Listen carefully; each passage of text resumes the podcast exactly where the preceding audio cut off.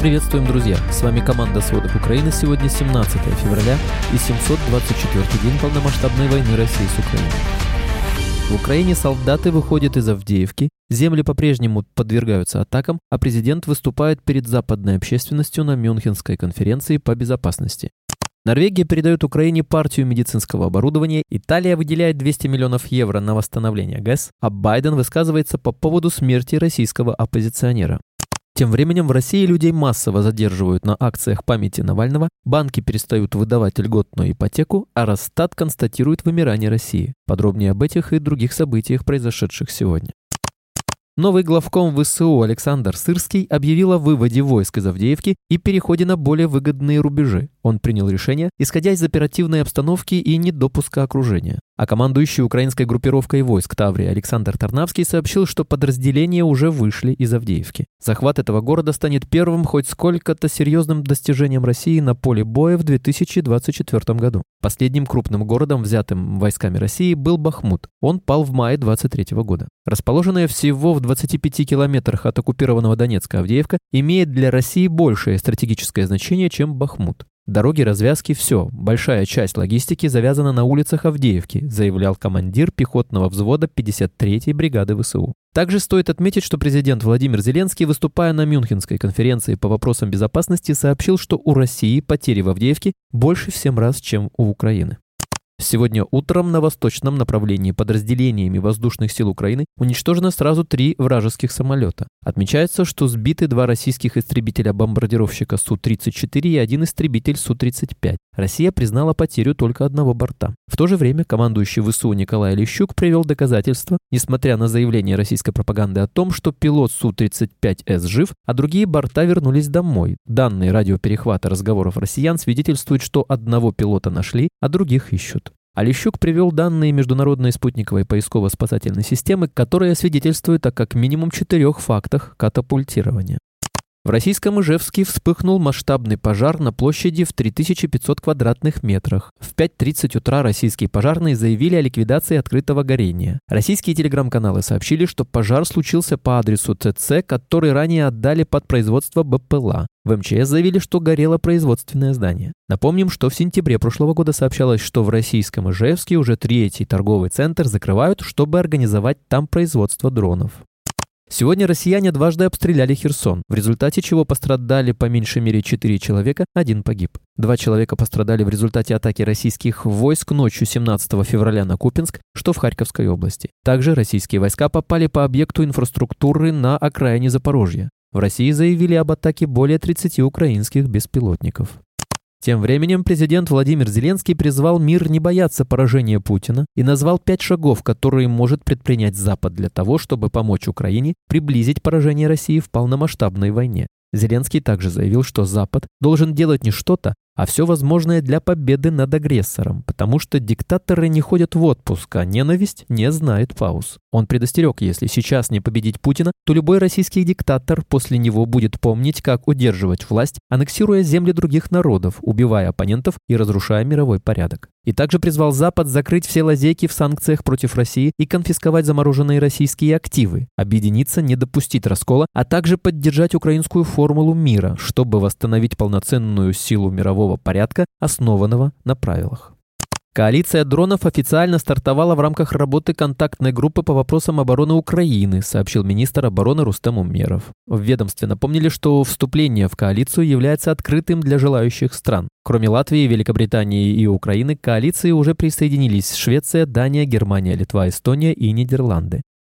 Деятельность России в последние дни вызвала тревогу в отношении национальной безопасности США из-за создания ядерного космического оружия. Это оружие, известное как ядерная электромагнитная помеха МАИ, создает импульс электромагнитной энергии, способный вывести из строя спутники, вращающиеся вокруг Земли. Согласно источникам CNN, США долгое время отслеживали усилия России в разработке противоспутникового оружия, включая технологию МАИ. Недавно американская разведка узнала, что Россия добилась прогресса прогресса в создании ядерного электромагнитного импульса. Это оружие представляет опасность для США, так как оно может вывести из строя спутники в космосе, создавая проблемы для запуска новых спутников или их ремонта. Потенциально оно может уничтожить группы малых спутников, таких как SpaceX, которые используются в военных операциях против России. США опасаются, что такое оружие может создать угрозу для существующих и планируемых спутников. Пока не ясно, какие именно успехи достигла Россия в технологии ядерной МИ. Это предупреждение США о российском космическом потенциале стало частью широких разведывательных данных, представленных Конгрессу и союзникам в Европе. Москва считает эти заявления попыткой воздействия на Конгресс для поддержки помощи Украине.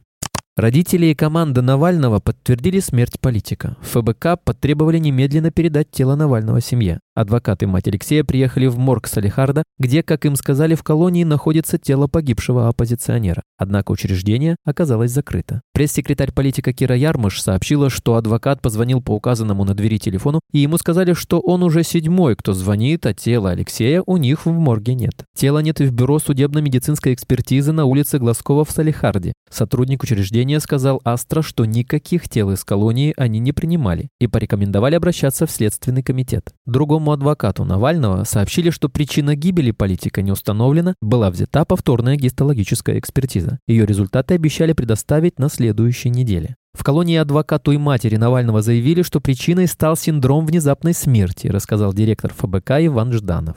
Тем временем президент США Джо Байден заявил, что Путин несет ответственность за гибель оппозиционного политика. По его словам, смерть Навального стала еще одним доказательством жестокости Путина и добавил, что он не только нападает на граждан других стран, но и совершает ужасные преступления против своего же народа. Это не остановило жителей России нести цветы к памятникам жертв политических репрессий после смерти политика. Прокуратура пригрозила арестами за участие в акциях памяти Навального в Москве. Более 200 человек уже задержаны. В то же время в Европе, Грузии, Израиле, Армении и у посольств России разгораются акции из-за смерти оппозиционного политика убитого в тюрьме за месяц до псевдовыборов. Тем временем спикер Госдумы Вячеслав Володин обвинил в смерти Навального Запад, заявив, что все от генсека НАТО и руководства США до Шольца, Сунака и Зеленского виновники в его смерти. Именно им, на принимавшим огромное количество провальных решений и цепляющимся за свои должности, выгодна его смерть, заявил Володин. Тем временем жена Навального призвала мировое сообщество наказать Путина за смерть своего мужа.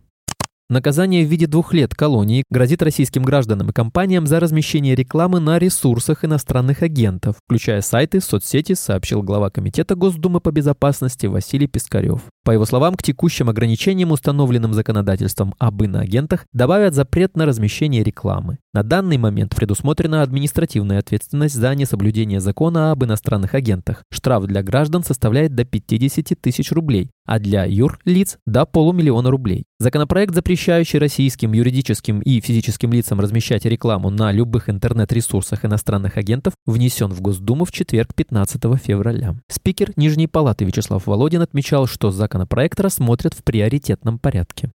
Тем временем глава МИД России Сергей Лавров заявил, что Евросоюз посоветовал Украине нанести удар по сердцу России с помощью дальнобойных ракет, чтобы подорвать доверие россиян к власти и устроить смуту. По его словам, такую рекомендацию для Киева Европейская внешнеполитическая служба составила, поскольку стало понятно, что теми методами, которыми сейчас воюет Украина, победить Россию не получится и Украина проиграет. Российские банки начинают досрочно сворачивать выдачу семейной ипотеки, по которой семьи с двумя детьми младше 18 лет могли получить жилищные кредиты под 6% годовых. Несмотря на то, что программа официально действует до 1 июня 2024 года, выдавать ипотеку перестали уже три банка, входящих в топ-20 по размеру активов. Это Акбарс, Уралсиб и Московский кредитный банк, сообщает ТАСС. Кредитные организации израсходовали лимиты на оформление кредитов по программе на 93%. Тем временем спираль демографического бедствия продолжает раскручиваться в России, несмотря на апелляции к традиционным ценностям и призывы президента рожать по 8 детей. В 2023 году страна потеряла еще 495 тысяч человек в результате естественной убыли населения, то есть превышения смертности над рождаемостью, отчитался в пятницу Росстат. Число умерших по итогам года снизилось на 7,6% до 1,76 миллионов человек, самого низкого значения с начала 1990-х. Однако уровень рождаемости также просел на 3,6% и второй год подряд пробил дно за все время правления Владимира Путина. Согласно Росстату, на свет появились 1,264 4 миллиона младенцев, что стало минимум с 1999 года. Рождаемость в России устойчиво снижается с присоединения Крыма и с тех пор обвалилась на 35%. С 2000 года страна потеряла в результате превышения смертности над рождаемостью более 11 миллионов жителей. Два населения Петербурга и в 10 раз больше людей, чем живут в таких регионах, как Липецкая, Рязанская или Брянская области.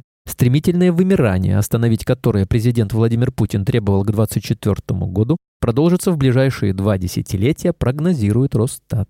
Спасибо, это были все главные новости к данному часу. Помните, правда существует, а мы стараемся сделать ее доступной. Если вам нравится наша работа, пожалуйста, поделитесь этим подкастом с друзьями из Украины и России. А если вы хотели бы помочь нам делать материал еще более качественным, пожалуйста, оставляйте фидбэк. Это очень важно для нас и для распространения правдивой информации. Увидимся завтра.